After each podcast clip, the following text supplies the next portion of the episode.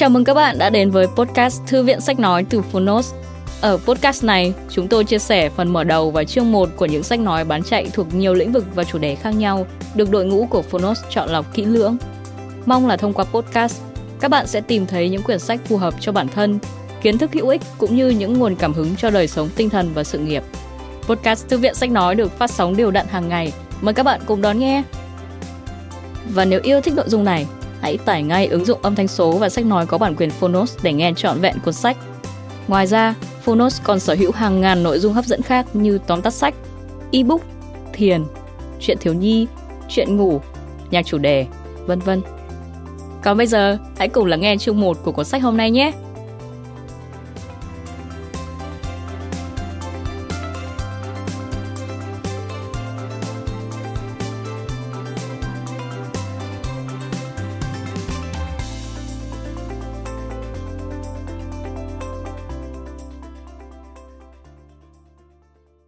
Bạn đang nghe từ Fonos. Ăn gì bổ não? New York Times bestseller. Tác giả: bác sĩ David Perlmutter. Christine Roberts chấp bút. Người dịch: Lưu Trung Kiên. Phiên bản sách nói được chuyển thể từ sách in theo hợp tác bản quyền giữa Fonos với công ty cổ phần sách Alpha Med Inside.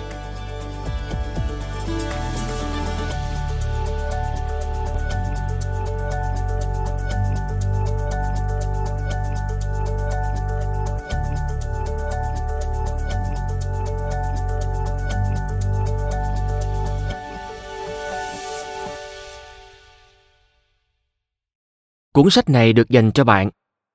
Giống như hàng loạt thể sống bên trong cơ thể giúp bạn tồn tại, ảnh hưởng của mỗi cá nhân đến sự khỏe mạnh của hành tinh chúng ta cũng vậy. Trên thực tế, bạn là một thành viên tích cực trong hệ vi sinh vật của trái đất. Không ai là một hòn đảo, hoàn toàn chỉ riêng mình. John Donne. Giới thiệu: cảnh báo vi sinh vật. Bạn có kẻ đồng hành.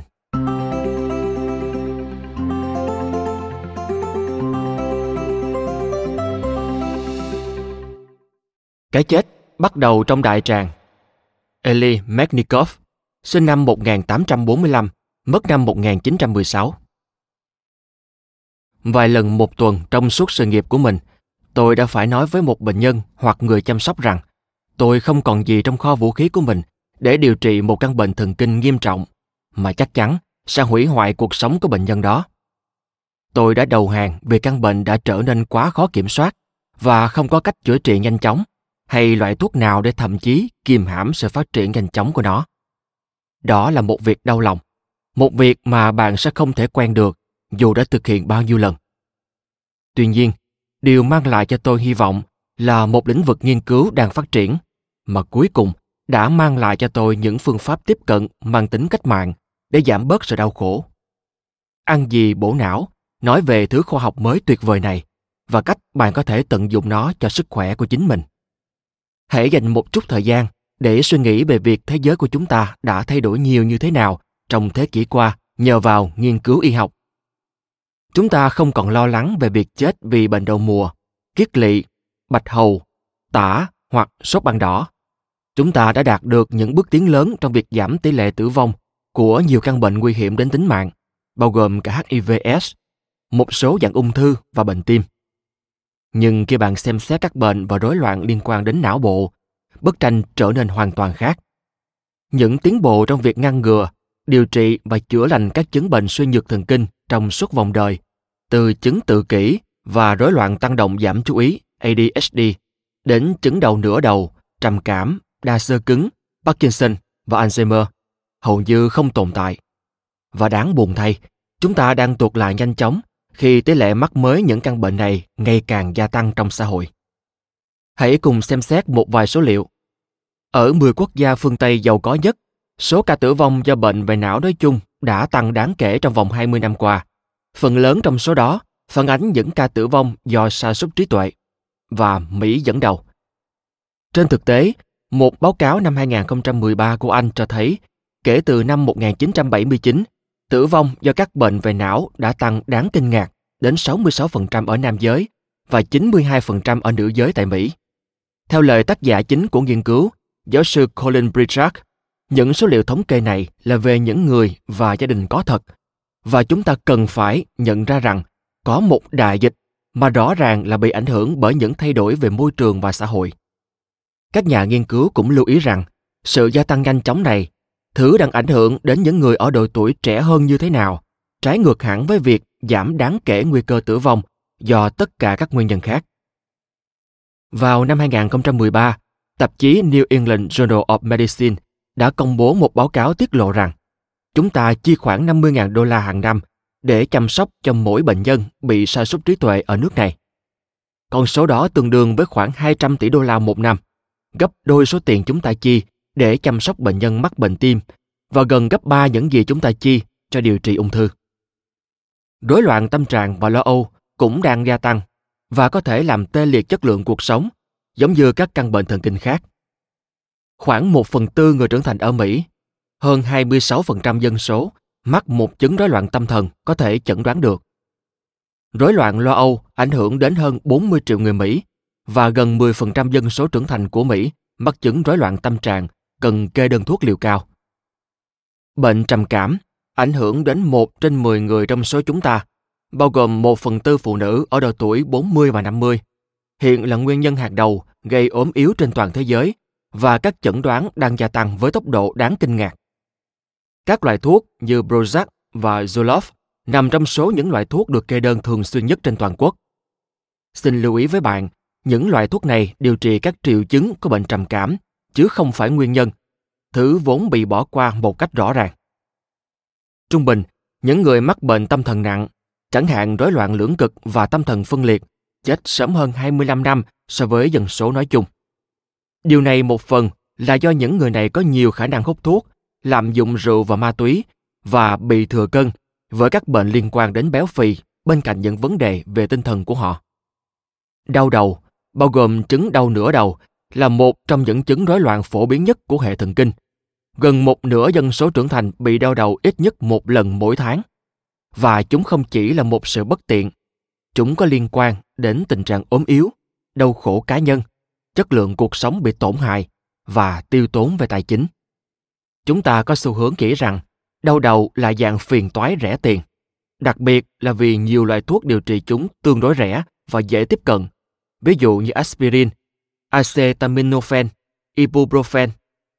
Nhưng theo Quỹ Đau đầu Quốc gia Hoa Kỳ, chúng gây thiệt hại hơn 160 triệu ngày công mỗi năm ở Mỹ và tiêu tốn chi phí y tế khoảng $30 tỷ mỗi năm.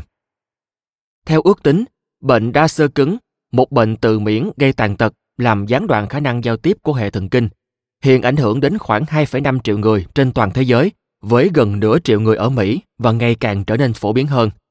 Chi phí suốt đời trung bình dành cho việc điều trị cho một người bị đa xơ cứng vượt quá 1,2 triệu đô la. Y học chính thống cho chúng ta biết rằng hiện chưa có cách chữa trị tiềm năng nào. Và còn cả chứng tự kỷ, tỷ lệ bệnh đã tăng gấp 7 đến 8 lần chỉ trong 15 năm qua, khiến đây thực sự là một đại dịch thời hiện đại. Chắc chắn rằng hàng trăm triệu đô la đang được chi cho những bệnh này và những căn bệnh nguy hiểm khác liên quan đến não. Tuy nhiên, chúng ta đang chỉ thấy được rất ít tiến bộ quý báu. Giờ tới tin tốt lành. Tri thức mới đến từ các tổ chức uy tín nhất trên thế giới đang phát hiện ra rằng sức khỏe não bộ và mặt trái là các bệnh về não được quyết định ở một mức độ phi thường bởi những gì diễn ra trong ruột. Đúng vậy, những gì đang diễn ra trong ruột của bạn hôm nay xác định nguy cơ của bạn đối với bất kỳ căn bệnh thần kinh nào. Tôi nhận thấy điều này có thể khó hiểu nếu bạn hỏi bác sĩ của mình về một phương pháp chữa trị đã biết cho chứng tự kỷ, đa xơ cứng, trầm cảm hoặc sa sút trí tuệ. Họ sẽ nói rằng không có phương pháp nào tồn tại và có thể không bao giờ tồn tại. Đây là nơi tôi chia rẽ với hầu hết, nhưng may mắn là không phải tất cả các đồng nghiệp của mình.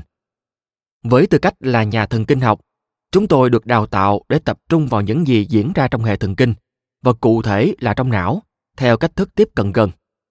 Cuối cùng, chúng tôi tự động xem các hệ thống khác trong cơ thể, ví dụ như đường tiêu hóa, như các thực thể rời rạc không liên quan đến những gì diễn ra trong não. Rốt cuộc thì, khi bị đau bụng, bạn không đến gặp bác sĩ tim mạch hay bác sĩ thần kinh. Toàn bộ hệ thống khám chữa bệnh được đặc trưng bởi các chuyên khoa riêng biệt, được chia theo bộ phận cơ thể hoặc hệ thống riêng lẻ. Hầu hết các đồng nghiệp của tôi sẽ nói, những gì xảy ra trong ruột sẽ ở trong ruột. Quan điểm này hoàn toàn không phù hợp với khoa học hiện tại. Hệ tiêu hóa được kết nối mật thiết với những gì diễn ra trong não.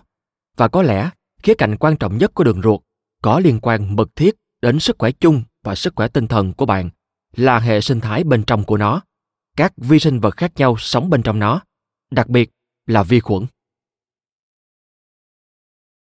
Gặp gỡ hệ vi sinh của bạn.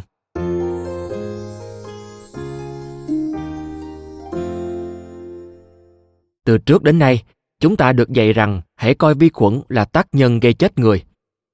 Rốt cuộc thì bệnh dịch hạch đã quét sạch gần 1/3 dân số châu Âu trong khoảng thời gian từ năm 1347 đến năm 1352, và một số bệnh nhiễm khuẩn vẫn là những kẻ giết người trên toàn thế giới ngày nay. Nhưng đã đến lúc phải đón nhận một khía cạnh khác của câu chuyện vi khuẩn trong cuộc sống của chúng ta. Chúng ta phải xem xét một số vi sinh vật không hề gây bất lợi, mà còn đóng vai trò thiết yếu cho cuộc sống. Thầy thuốc người Hy Lạp và cha đẻ của y học hiện đại, Hippocrates, lần đầu tiên nói vào thế kỷ thứ 3 trước công nguyên: tất cả bệnh tật đều bắt đầu từ ruột.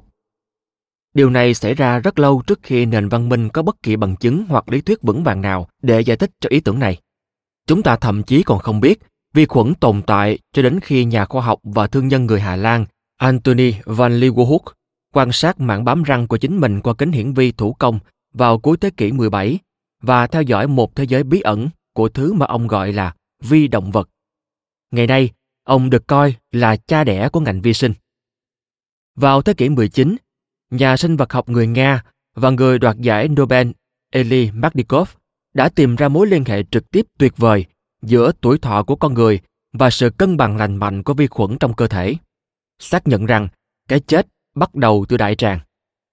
Kể từ khám phá của ông, được thực hiện vào thời điểm mà việc trích huyết vẫn còn phổ biến, nghiên cứu khoa học ngày càng mang lại nhiều lòng tin hơn cho quan điểm rằng tới 90% tổng số bệnh tật đã biết của con người có thể bắt nguồn từ đường ruột không khỏe mạnh. Và chúng ta có thể nói chắc chắn rằng cũng giống như bệnh tật bắt đầu từ ruột, sức khỏe và sức sống cũng vậy.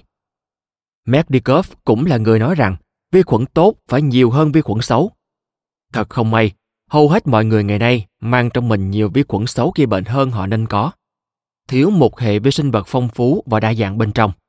Không có gì ngạc nhiên khi chúng ta mắc rất nhiều chứng rối loạn não bộ. Giả như Metchnikoff còn sống đến ngày hôm nay để trở thành một phần của cuộc cách mạng y khoa tiếp theo mà ông đã cố gắng khởi động vào thế kỷ 19. Điều này cuối cùng đang được tiến hành.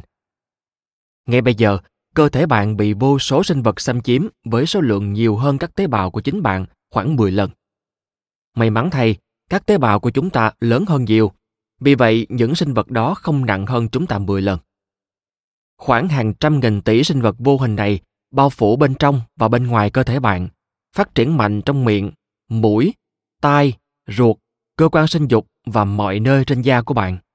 Nếu bạn có thể tách riêng tất cả các vi sinh vật đó, chúng sẽ lấp đầy một thùng chứa gần 2 lít. Cho đến nay, các nhà khoa học đã xác định được khoảng 10.000 loài vi sinh vật, và bởi vì mỗi vi khuẩn có chứa DNA riêng của nó, con số đó chuyển thành hơn 8 triệu gen. Nói cách khác, đối với mỗi gen người trong cơ thể bạn, có ít nhất 360 gen vi sinh vật. Hầu hết các sinh vật này sống trong đường tiêu hóa của bạn, và trong khi chúng bao gồm nấm và virus, có vẻ như các loài vi khuẩn trú ngụ bên trong bạn thống trị và đóng vai trò trung tâm trong việc hỗ trợ mọi khía cạnh có thể hình dung được của sức khỏe. Và bạn không chỉ tương tác với những sinh vật này, mà còn với vật chất di truyền của chúng. Chúng tôi gọi hệ sinh thái phức tạp phát triển bên trong chúng ta và dấu vết di truyền của nó là hệ vi sinh. Vi có nghĩa là nhỏ hoặc cực nhỏ. Hệ sinh vật chỉ một cộng đồng sinh vật có mặt tự nhiên, chiếm giữ một môi trường sống lớn, trong trường hợp này là cơ thể người. Mặc dù bộ gen người của tất cả chúng ta gần như giống nhau, ngoại trừ một số ít gen mã hóa các đặc điểm cá nhân như màu tóc hoặc nhóm máu, hệ vi sinh đường ruột của ngay cả các cặp song sinh giống hệt nhau là rất khác nhau. Nghiên cứu về y dược hiện đang thừa nhận rằng trạng thái của hệ vi sinh vật rất quan trọng đối với sức khỏe con người, với ý nghĩa sâu sắc về việc bạn có sống khỏe mạnh đến già hay không, đến mức tự bản thân nó nên được coi là một cơ quan nội tạng. Và đó là một cơ quan đã trải qua những thay đổi căn bản trong hơn 2 triệu năm qua. Chúng ta đã tiến hóa để có mối quan hệ cộng sinh mật thiết với những cư dân vi sinh vật này, những kẻ đã tham gia tích cực vào việc định hình quá trình tiến hóa của chúng ta kể từ buổi bình minh của loài người. Và thực sự, chúng đã sống trên hành tinh này hàng tỷ năm trước khi chúng ta xuất hiện. Đồng thời, chúng đã thích nghi và thay đổi để đáp ứng với môi trường mà chúng ta đã tạo ra cho chúng bên trong cơ thể mình. Ngay cả sự biểu hiện của các gen trong mỗi tế bào của chúng ta cũng bị ảnh hưởng ở một mức độ nào đó bởi những vi khuẩn này và các sinh vật khác sống trong chúng ta. Tầm quan trọng của hệ vi sinh đã thúc đẩy Viện Y tế Quốc gia Hoa Kỳ NIH khởi động dự án hệ vi sinh vật ở người vào năm 2008 như một phần mở rộng của dự án hệ gen người. Một số nhà khoa học giỏi nhất của Mỹ đã được giao nhiệm vụ khám phá những thay đổi trong hệ vi sinh vật liên quan đến sức khỏe và bệnh tật ở chiều ngược lại. Hơn nữa, họ đang nghiên cứu những gì có thể được thực hiện với thông tin này để giúp đảo ngược nhiều vấn đề sức khỏe khó khăn nhất của chúng ta. Mặc dù dự án đang nghiên cứu một số bộ phận của cơ thể chứa vi khuẩn, bao gồm cả da, nhưng lĩnh vực nghiên cứu rộng lớn nhất tập trung vào ruột, vì đây là nơi sống của hầu hết các vi khuẩn trong cơ thể, và như bạn sắp khám phá, là cơ quan quan trọng nhất chi phối toàn bộ chức năng sinh lý của cơ thể. Hiện không thể phủ nhận rằng các sinh vật đường ruột của chúng ta tham gia vào nhiều hoạt động sinh lý khác nhau, bao gồm vận hành hệ miễn dịch, giải độc, viêm, dẫn truyền thần kinh và sản xuất vitamin, hấp thụ chất dinh dưỡng, báo hiệu đói hay no, cũng như sử dụng carbohydrate và chất béo. Tất cả những quá trình này ảnh hưởng rất nhiều đến việc chúng ta có bị dị ứng, hen suyễn, ADHD, ung thư, tiểu đường, sa sút trí tuệ hay không. Hệ vi sinh ảnh hưởng đến tâm trạng, ham muốn tình dục, sự trao đổi chất, khả năng miễn dịch và thậm chí cả nhận thức về thế giới và sự rõ ràng trong suy nghĩ của chúng ta. Nó giúp xác định xem chúng ta béo hay gầy, năng động hay lờ đờ. Nói một cách đơn giản, mọi thứ về sức khỏe của chúng ta, cách chúng ta cảm nhận về mặt cảm xúc lẫn thể chất đều phụ thuộc vào trạng thái của hệ vi sinh. Nó có lành mạnh và chiếm đa số là cái gọi là vi khuẩn có lợi thân thiện không, hay nó bị bệnh và bị áp đảo bởi vi khuẩn xấu không thân thiện. Có lẽ không có hệ thống nào trong cơ thể nhạy cảm với những thay đổi của vi khuẩn đường ruột hơn hệ thần kinh trung ương, đặc biệt là não. Vào năm 2014, Viện Sức khỏe Tâm thần Quốc gia Hoa Kỳ đã chi hơn $1 triệu cho một chương trình nghiên cứu mới tập trung vào sự kết nối hệ vi sinh vật não bộ. Mặc dù có nhiều yếu tố ảnh hưởng đến sức khỏe hệ vi sinh của chúng ta, và do đó là sức khỏe của não bộ, nuôi dưỡng hệ vi sinh lành mạnh ngày nay dễ dàng hơn bạn nghĩ. Tôi đã đưa ra tất cả phỏng đoán với các đề xuất được trình bày trong cuốn sách này. Tôi đã thấy những thay đổi đáng kể về sức khỏe với những thay đổi đơn giản trong chế độ ăn uống, và đôi khi là các kỹ thuật tích cực hơn để thiết lập lại một hệ vi sinh khỏe mạnh.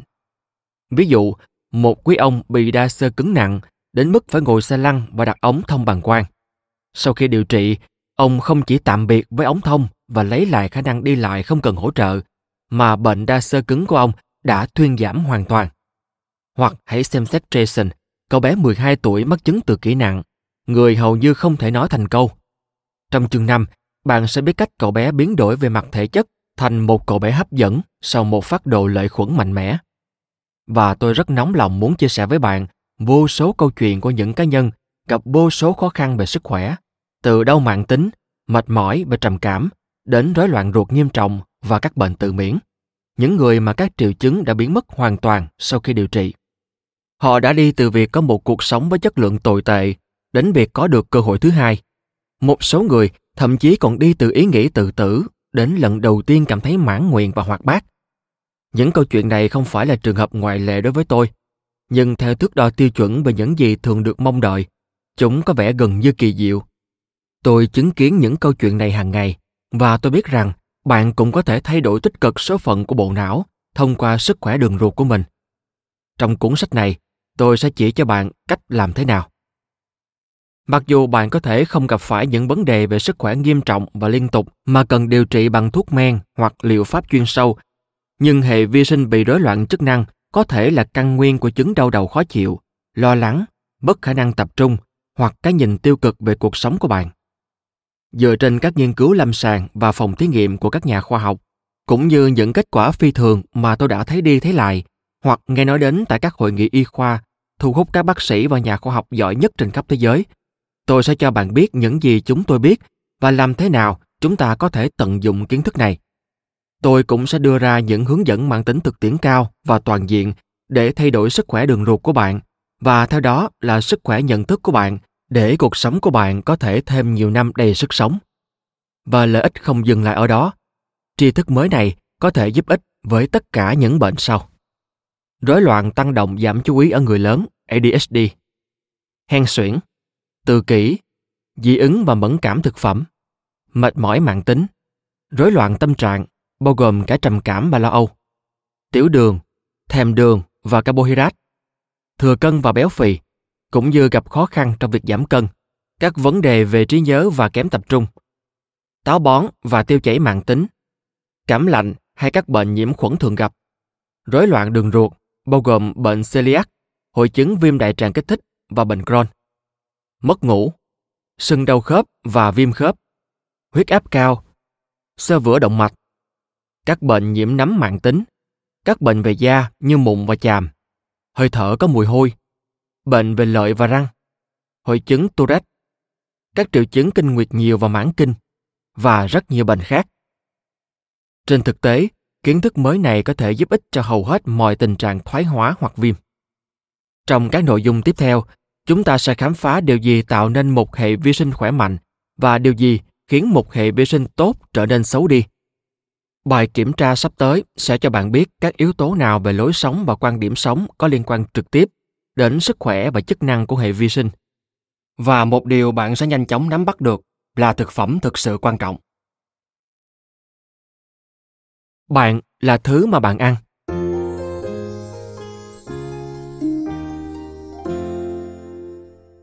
Ý tưởng rằng thực phẩm là biến số quan trọng nhất đối với sức khỏe con người không phải là tin tức mới.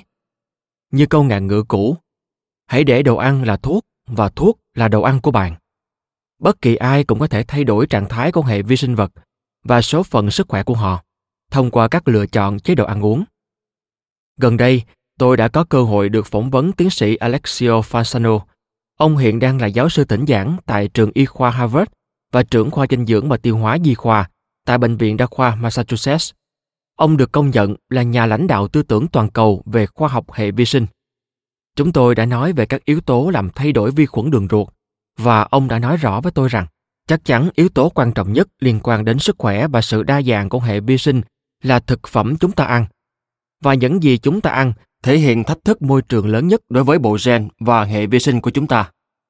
Thật là một sự tán thành lớn cho quan điểm rằng thực phẩm quan trọng vượt trội hơn các hoàn cảnh khác trong cuộc sống mà chúng ta có thể không hoàn toàn kiểm soát được. Như tôi đã mô tả trong cuốn sách Grand Brain trước đây của mình, hai tác nhân chính dẫn đến thoái hóa não là viêm mãn tính và hoạt động của các gốc tự do, mà ở thời điểm hiện tại bạn có thể coi là sản phẩm phụ của quá trình viêm khiến cơ thể rỉ sét. Ăn chì bổ não có một cái nhìn mới về các cơ chế này và cách chúng bị ảnh hưởng bởi vi khuẩn đường ruột và sức khỏe đường ruột của bạn. Trên thực tế, hệ vi sinh đường ruột của bạn có liên quan mật thiết đến tình trạng viêm và việc liệu bạn có thể chống lại các gốc tự do hay không. Nói cách khác, trạng thái của hệ vi sinh vật quyết định liệu cơ thể bạn có đang thổi bùng ngọn lửa viêm hay dập tắt chúng. Viêm mãn tính và tổn thương do các gốc tự do là những khái niệm nằm ở vị trí hàng đầu và trung tâm trong khoa học thần kinh ngày nay, nhưng không có thuốc men nào có thể so sánh được với một chế độ ăn hợp lý cho việc quản lý vi khuẩn đường ruột của bạn. Tôi sẽ giải thích về chế độ ăn đó từng bước một. Rất may, cộng đồng vi sinh vật đường ruột rất dễ phục hồi chức năng. Các nguyên tắc nêu trong cuốn sách này sẽ thay đổi hệ sinh thái bên trong cơ thể bạn để tăng cường sự phát triển của đúng loại sinh vật duy trì não bộ. Chế độ mang tính thực tiễn cao này bao gồm 6 chìa khóa thiết yếu: prebiotic, probiotic, thực phẩm lên men, thực phẩm ít carbohydrate, thực phẩm không chứa gluten và chất béo lành mạnh. Tôi sẽ giải thích mỗi yếu tố này đóng vai trò như thế nào đối với sức khỏe của hệ vi sinh vật vì lợi ích của não bộ. Hơn hết, bạn có thể gặt hái được thành quả của chế độ ăn bổ não trong vòng vài tuần. Chuẩn bị.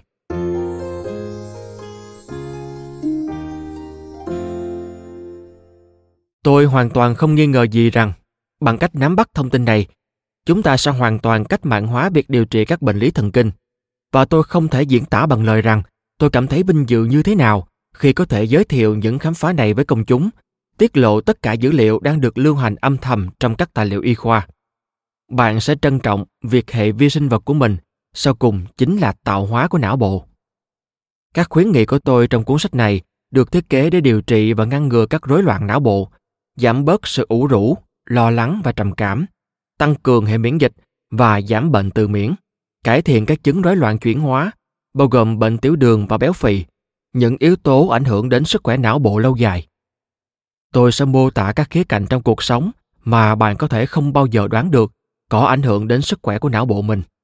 Tôi sẽ thảo luận về tầm quan trọng của câu chuyện ra đời của bạn, về chế độ dinh dưỡng và các loại thuốc được kê khi còn nhỏ, cũng như thói quen vệ sinh của bạn, ví dụ việc bạn sử dụng dung dịch sát khuẩn tay. Tôi sẽ khám phá xem vi khuẩn đường ruột khác nhau như thế nào giữa các quần thể trên khắp thế giới và sự khác nhau này gây ra bởi sự khác biệt trong chế độ ăn uống ra sao. Tôi thậm chí sẽ đưa bạn qua những gì tổ tiên chúng ta đã ăn hàng nghìn năm trước và điều này liên quan như thế nào đến việc nghiên cứu mới về hệ vi sinh. Chúng ta sẽ xem xét khái niệm đô thị hóa. Nó đã thay đổi cộng đồng sinh thái bên trong của chúng ta như thế nào? Liệu việc các thành phố được vệ sinh có dẫn đến tỷ lệ bệnh tự miễn tăng lên không? Tôi tin rằng bạn sẽ thấy cuộc thảo luận này vừa khai sáng, vừa trao cho bạn sức mạnh. Tôi sẽ chỉ cho bạn cách prebiotic sinh ra từ thực phẩm, nguồn dinh dưỡng cung cấp nhiên liệu cho các vi khuẩn có lợi sống trong ruột của bạn, đóng vai trò cơ bản trong việc bảo vệ sức khỏe bằng cách duy trì sự cân bằng và đa dạng của vi khuẩn đường ruột. Các loại thực phẩm như tỏi, artiso Jerusalem, củ đậu và thậm chí cả lá bồ công anh, cũng như các loại thực phẩm lên men như dưa cải bắp, kombucha và kim chi, mở ra cánh cửa giúp tăng cường sức khỏe nói chung, cũng như hoạt động và bảo vệ não bộ nói riêng. Mặc dù probiotic, lợi khuẩn, hiện đã trở nên phổ biến trong nhiều sản phẩm thực phẩm và có thể được tìm thấy trong các cửa hàng tạp hóa thông thường. Biết cách điều hướng tất cả các lựa chọn là một việc hữu ích, đặc biệt là khi bạn phải đối mặt với quảng cáo tốt cho đường ruột. Tôi sẽ giúp bạn làm điều đó, giải thích khoa học đằng sau lợi khuẩn và cách chọn loại tốt nhất. Tất nhiên, các thói quen lối sống khác cũng được tính vào phương trình. Ngoài việc khám phá sự tương tác giữa hệ vi sinh và não bộ, chúng ta sẽ biết đến một ngành học mới, y học biểu sinh.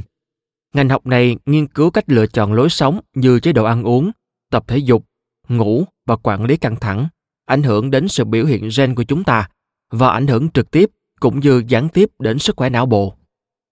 Tôi cũng sẽ chia sẻ với bạn vai trò của ti thể trong các rối loạn não bộ từ quan điểm của hệ vi sinh vật. Ti thể là những cấu trúc nhỏ xíu bên trong tế bào của chúng ta. Nó có DNA riêng tách biệt với DNA trong nhân tế bào. Trên thực tế, ti thể có thể được coi là chiều thứ ba đối với hệ vi sinh của chúng ta. Chúng có mối quan hệ độc đáo với hệ vi sinh vật trong ruột của chúng ta. Phần 1 và 2 sẽ cung cấp nền tảng bạn cần để bắt tay vào chương trình phục hồi chức năng não bộ của tôi trong phần 3. Tôi đã cung cấp cho bạn rất nhiều thông tin trong phần giới thiệu này. Tôi hy vọng mình đã bắt đầu kích thích sự thèm muốn của bạn đối với việc tìm hiểu và nắm bắt lĩnh vực y học hoàn toàn mới này, một phương pháp mới để duy trì sức khỏe não bộ. Không gì ngoài một tương lai mạnh mẽ hơn, tươi sáng hơn, khỏe mạnh hơn đang chờ đón bạn. Bắt đầu nào! Thử bản lĩnh. Các yếu tố rủi ro của bạn là gì?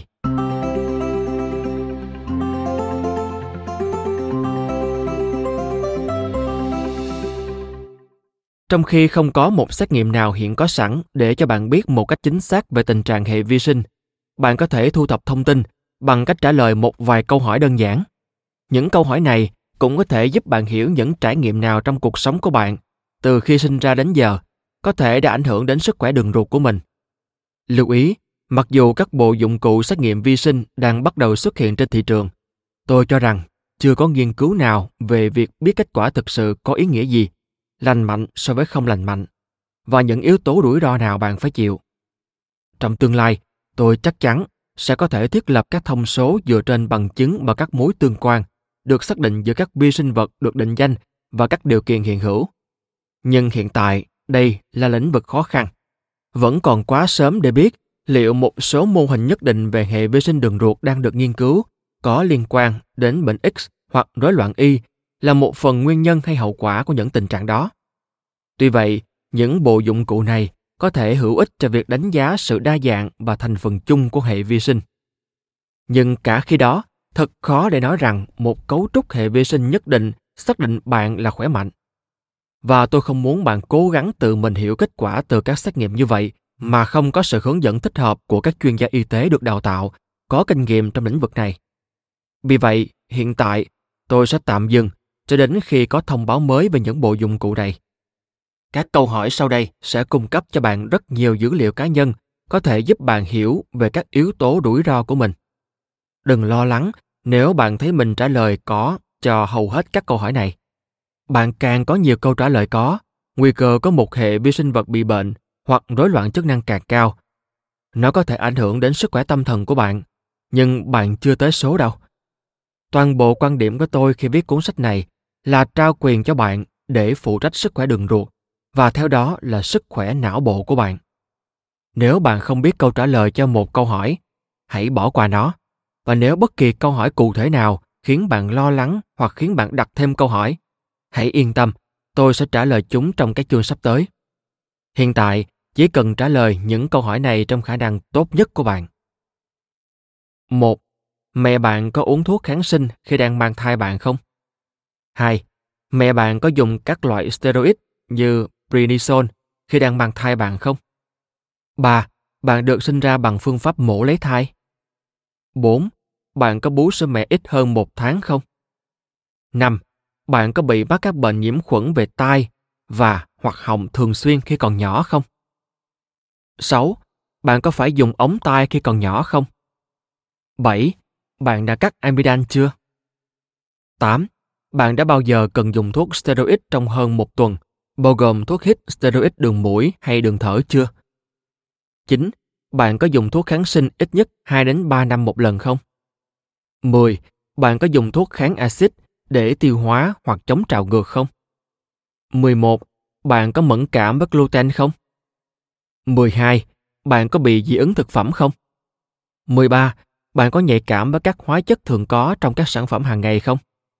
14. Bạn có được chẩn đoán mắc bệnh tự miễn không? 15. Bạn có bị bệnh tiểu đường tiếp 2 không? 16. Bạn có thừa hơn 9 kg cân nặng không? 17. Bạn có bị hội chứng ruột kích thích không? 18. Bạn có bị tiêu chảy hoặc đi ngoài phân lỏng ít nhất 1 lần trong 1 tháng không? 19.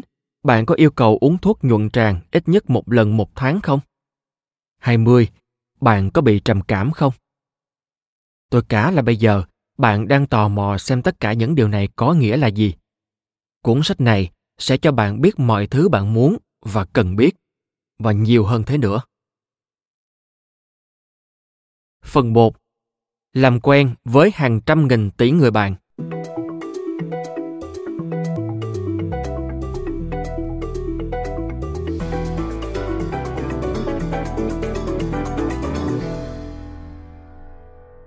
Chúng không có mắt, tai, mũi hay răng.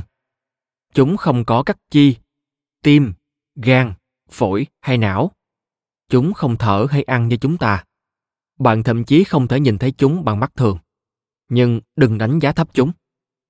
Một mặt, vi khuẩn đơn giản đến kinh ngạc. Mỗi vi khuẩn chỉ bao gồm một tế bào duy nhất. Mặt khác, chúng cực kỳ phức tạp, thậm chí tinh vi theo nhiều cách. Và chúng là một nhóm sinh vật hấp dẫn. Đừng để kích thước quá nhỏ của chúng đánh lừa bạn.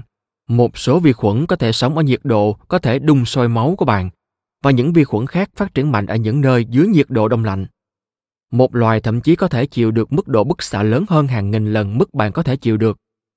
Những tế bào sống siêu nhỏ này ăn mọi thứ từ đường và tinh bột đến ánh sáng mặt trời và lưu huỳnh. Vi khuẩn là nền tảng của mọi sự sống trên trái đất. Chúng là dạng sống ban đầu của hành tinh và có thể sẽ là cuối cùng. Tại sao vậy? Chắc chắn không sinh vật sống nào có thể tồn tại mà không có chúng, kể cả bạn. Mặc dù có lẽ bạn quen với thực tế là một số vi khuẩn có thể gây bệnh và thậm chí gây tử vong, bạn có thể không quen được với phía bên kia của câu chuyện, rằng mỗi nhịp tim, nhịp thở và sự kết nối tế bào thần kinh giúp vi khuẩn duy trì sự sống của con người. Những vi khuẩn này không chỉ cùng tồn tại với chúng ta, bao phủ bên trong và bên ngoài của chúng ta, mà còn giúp cơ thể chúng ta thực hiện một loạt các chức năng cần thiết cho sự tồn tại của mình. Trong phần 1, chúng ta sẽ khám phá hệ vi sinh vật của con người. Nó là gì? Cách thức hoạt động và mối quan hệ đáng kinh ngạc giữa cộng đồng vi sinh vật trong ruột với não của bạn. Bạn sẽ biết được một loạt các căn bệnh như tự kỷ, trầm cảm, sa sút trí tuệ và thậm chí ung thư có nhiều điểm chung như thế nào nhờ vi khuẩn đường ruột. Chúng ta cũng sẽ xem xét các yếu tố quan trọng đối với sự phát triển của một hệ vi sinh khỏe mạnh, cũng như những yếu tố có thể phá hủy nó. Bạn sẽ sớm bắt đầu thấy rằng chúng ta có thể mắc các bệnh dịch hiện đại, từ béo phì đến bệnh Alzheimer, khi hệ vi sinh của chúng ta bị bệnh và rối loạn chức năng. Đến cuối phần này, bạn sẽ có một sự trân trọng mới đối với vi khuẩn đường ruột của mình và cảm thấy được tiếp thêm sức mạnh cho tương lai sức khỏe của bạn. Chương 1. Chào mừng!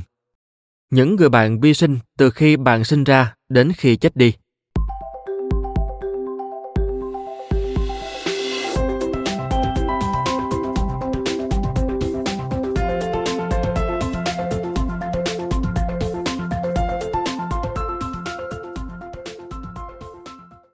Đâu đó trên một hòn đảo xinh đẹp ở Hy Lạp thuộc vùng biển Icaria, một bé trai ra đời một cách tự nhiên ở nhà.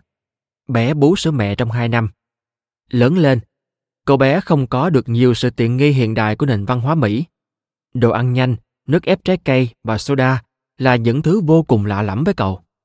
Các bữa ăn của cậu bao gồm chủ yếu là rau từ khu vườn của gia đình, những loại thịt cá địa phương, sữa chua tự làm, các loại hạt và rất nhiều dầu ô liu. Cậu dành những tháng ngày tuổi thơ theo học ở một ngôi trường nhỏ và giúp đỡ cha mẹ ở trang trại của họ, nơi họ trồng rau, thảo mộc để làm trà và nho để làm rượu. Không khí trong lành và không có ô nhiễm. Khi cậu bị ốm, cha mẹ cho cậu một thìa đầy mật ong địa phương vì không phải lúc nào cũng có thuốc kháng sinh. Cậu sẽ không bao giờ bị chẩn đoán tự kỷ, hen suyễn hay rối loạn tăng động giảm chú ý. Cậu bé có thân hình cân đối và mảnh khảnh nhờ hoạt động thường xuyên. Các gia đình không ngồi trên ghế dài mỗi tối, họ thường giao lưu với hàng xóm và nhảy theo nhạc. Cậu bé này có lẽ sẽ chẳng bao giờ phải đối mặt với một bệnh về não bộ nghiêm trọng nào như trầm cảm hay Alzheimer. Thực tế, cậu chắc hẳn sẽ sống tới khi già nua, bởi hòn đảo quê hương cậu, Icaria, là nơi có tỷ lệ người ở tuổi 90 cao nhất hành tinh. Gần 1/3 người dân sống đến thập niên thứ 10 với sức khỏe thể chất và tinh thần mạnh mẽ. Họ cũng có số ca mắc ung thư ít hơn 20%, một nửa số ca bệnh tim, và gần như không có người mắc chứng mất trí nhớ. Giờ hãy tới bất kỳ thành phố nào ở Mỹ, nơi một bé gái được sinh ra.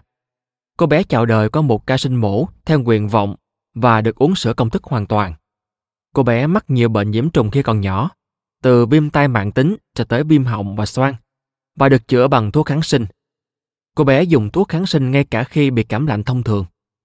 Tuy được tiếp cận với nguồn dinh dưỡng tốt nhất thế giới, chế độ ăn của bé tràn ngập đồ ăn chế biến sẵn, đường tinh luyện và những chất béo thực vật không lành mạnh. Tới 6 tuổi, cô bé thừa cân và được chẩn đoán tiền béo phì.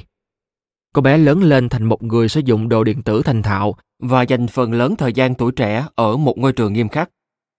Nhưng giờ cô phải dùng thuốc chống lo âu, mắc nhiều vấn đề về hành vi mà thường xuyên vật lộn với việc học tập do thiếu khả năng tập trung. Khi trưởng thành, cô bé sẽ có nguy cơ cao mắc những bệnh chết người liên quan đến não, bao gồm rối loạn tâm trạng và lo âu, đầu nửa đầu và các chứng rối loạn tự miễn như đa xơ cứng. Và khi nhiều tuổi hơn nữa, cô có thể mắc bệnh Parkinson hay Alzheimer. Ở Mỹ, những sát thủ hàng đầu đều có liên quan đến các bệnh mãn tính, như chứng mất trí nhớ, căn bệnh hiếm thấy ở trên hòn đảo Hy Lạp kia. Chuyện gì đang xảy ra ở đây?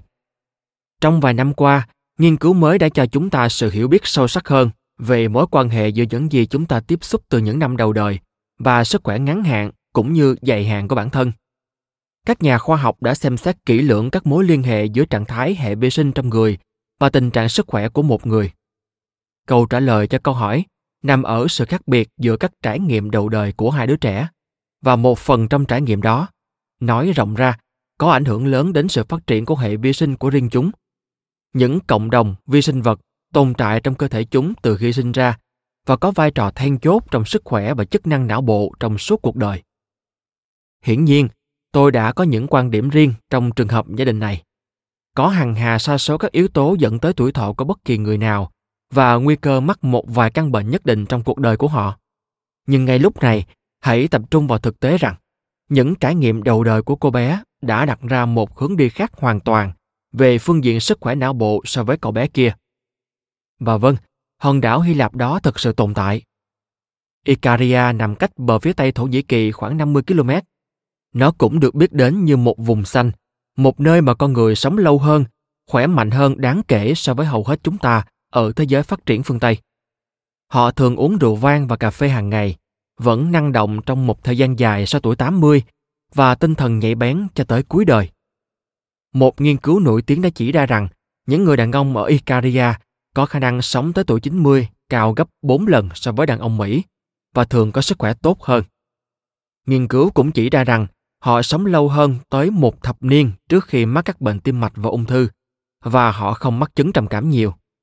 Tỷ lệ suy giảm nhận thức ở những người trên 80 tuổi chỉ bằng một phần nhỏ so với người Mỹ cùng độ tuổi. Tôi chắc rằng khi khoa học giải quyết được vấn đề giữa hai nơi khác biệt rõ rệt này, và chúng ta có thể chỉ ra nguồn cơn của những vấn đề về sức khỏe tại đây ở Mỹ, hệ vi sinh của con người sẽ đi đầu. Tôi sẽ chứng minh cho bạn rằng nó đóng vai trò quan trọng đối với sức khỏe ngang với oxy và nước. Vậy những vi sinh vật trong bụng bạn có ảnh hưởng gì tới não bộ và các bệnh liên quan? Nhiều hơn bạn tưởng đấy. Ai chịu trách nhiệm? Những vi sinh vật trong ruột bạn.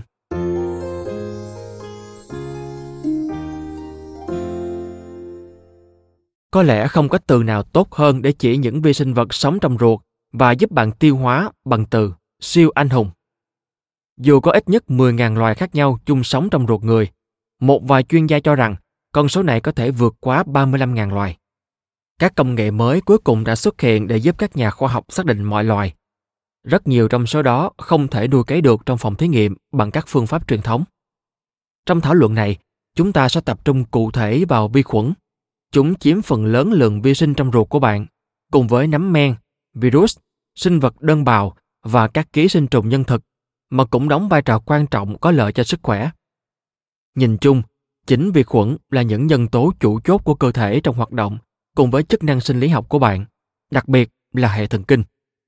Xếp cùng nhau, các vi khuẩn trong ruột bạn có thể nặng khoảng 1,3 tới 1,8 kg, tương đương với khối lượng bộ não của bạn. Một nửa khối lượng phân của bạn tạo nên từ các vi khuẩn bị thải loại. Nhớ lại thời trung học, khi bạn học về hệ tiêu hóa, bạn đã được biết nó phân giải đồ ăn thành chất dinh dưỡng để cơ thể hấp thụ như thế nào. Bạn đã đọc về các axit và enzyme trong dạ dày, cũng như các hormone giúp chỉ dẫn quá trình này. Bạn có thể đã phải ghi nhớ các bước mà một miếng đồ ăn điển hình đi từ miệng tới hậu môn. Bạn có thể đã đọc sâu tới mức hiểu cách mà glucose, phân tử đường, đi vào các tế bào để tạo ra năng lượng.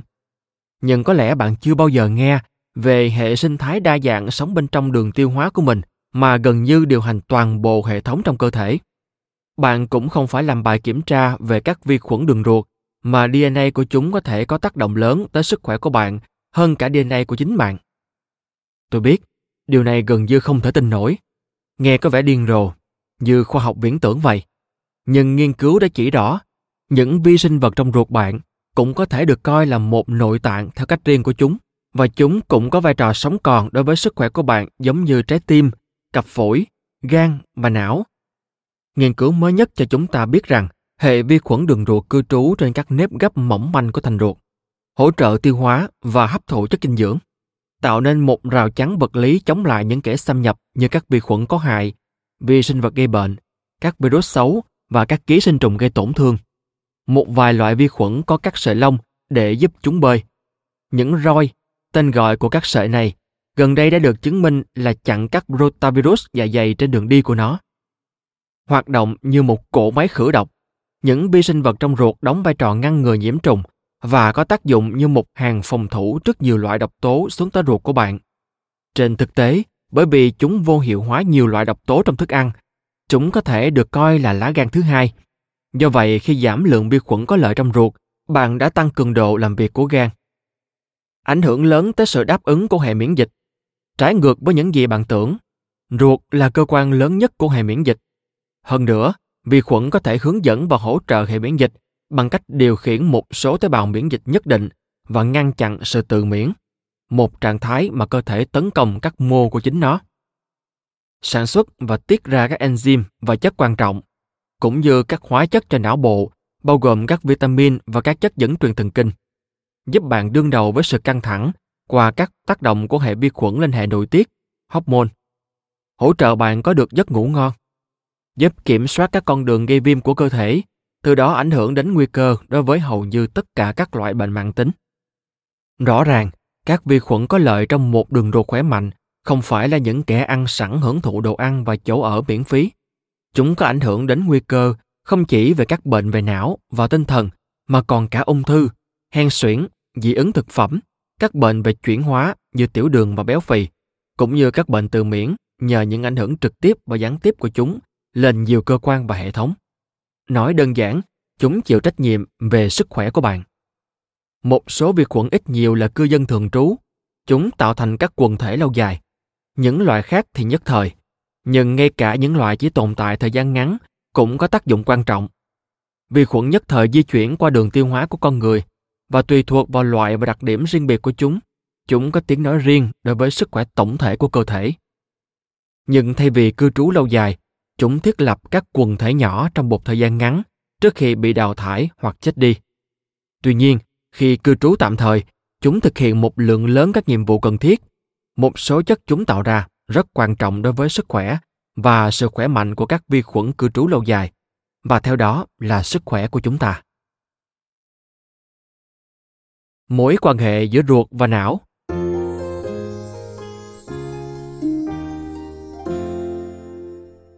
Mặc dù để hiểu biết đầy đủ về mối liên kết ruột và não bộ, đòi hỏi bạn phải có kiến thức về miễn dịch học, bệnh lý học, thần kinh học và nội tiết học, nhưng tôi sẽ đơn giản hóa nó cho bạn. Bạn sẽ tiếp tục xây dựng và củng cố nền tảng kiến thức này khi nghe các chương sắp tới. Hãy nghĩ về lần cuối cùng bạn cảm thấy đau bụng vì hồi hộp, lo lắng, sợ hãi hoặc có thể là do quá phấn khích.